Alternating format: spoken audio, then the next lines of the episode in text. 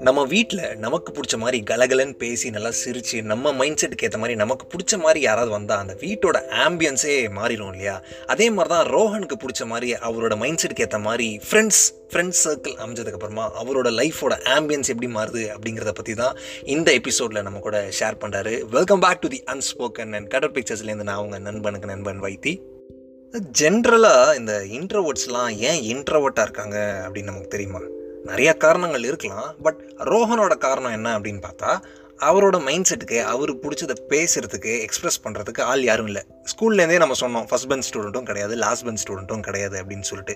So அவரோட mind set அவரோட preferences பற்றி பேசுகிறதுக்கு யாருமே இல்லை. ஆனால் காலேஜில் அப்படி இல்லை இல்லையா? ஸோ அவருக்கு ஏற்ற மாதிரி கேங்கு அவர் கட் ஆஃப் வாங்கின அதே ஸ்டூடெண்ட்ஸ் தான் சேர்ந்துருக்காங்க. அவர் மைண்ட் செட்டுக்கு ஏற்ற மாதிரி ஃப்ரெண்ட்ஸ் சர்க்கிள் அமைஞ்சிருச்சு.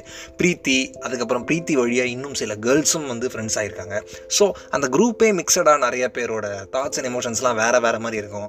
ஒரு யூனிட்டி அண்ட் டைவர்சிட்டி மாதிரி ஒரு மாதிரி டிஸ்டிங்டான ஒரு குரூப் ரோஹன் நினைக்கிறத எக்ஸ்ப்ரெஸ் பண்ணுறதுக்கு இடம் கொடுக்கக்கூடிய ஒரு group so our is no more an introvert அப்போ ஒரு வேளை இன்ட்ரவர்ட் அப்படிங்கிறதுக்கான டெஃபினேஷனே மாறுமா?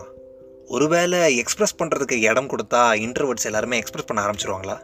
அதை பற்றி எனக்கு தெரியாது. ஆனால் ரோஹனோட எக்ஸ்பீரியன்ஸ் பற்றி நான் சொல்கிறேன் ஸோ காலேஜ் லைஃப் அப்படியே ஃபஸ்ட் இயர் நல்லா கலர்ஃபுல்லாக போச்சு. செகண்ட் இயர்க்குள்ளே காலடி எடுத்து வைக்கிறாங்க. ரோஹனோட கிளாஸ் ஃப்ரெண்டு ஒருத்தனுக்கு ஜூனியர் ஒரு பொண்ணு ரொம்ப பிடிச்சி போச்சு.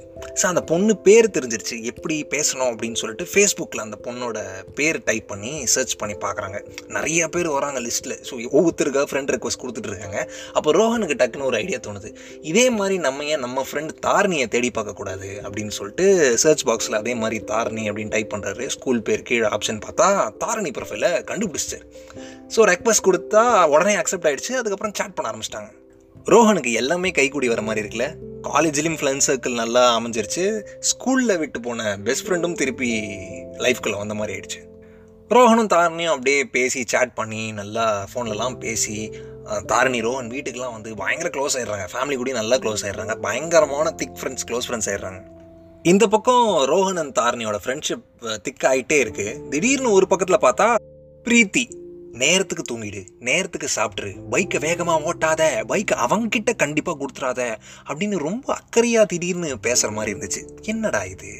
தாரணி கிட்ட கேஷுவலாக பேசிகிட்டு இருக்கும்போது ரோஹன் இதை சொல்கிறார் ஜென்ரலாக பெஸ்ட் ஃப்ரெண்ட்ஸ் கிட்ட எல்லாமே ஷேர் பண்ணுவோம்ல அந்த மாதிரி தான் தாரணி வந்து சொல்கிறா ஏய் அவளை நோட் பண்ணு இதெல்லாம் சரியில்லை அப்படின்னு தாரணி வான் பண்ணுறா ஒரு வாரம் கழித்து பார்த்தா பிரீத்தி ரோஹனை ப்ரப்போஸ் பண்ணிட்டா.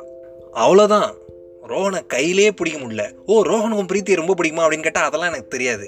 ஆனால் அவரோட இந்த ஆண் வாழ்க்கையில் பத்தொம்போது வருஷமாக பெண்கள்கிட்டயே இப்போ தான் பேச ஆரம்பிச்சிருக்காரு.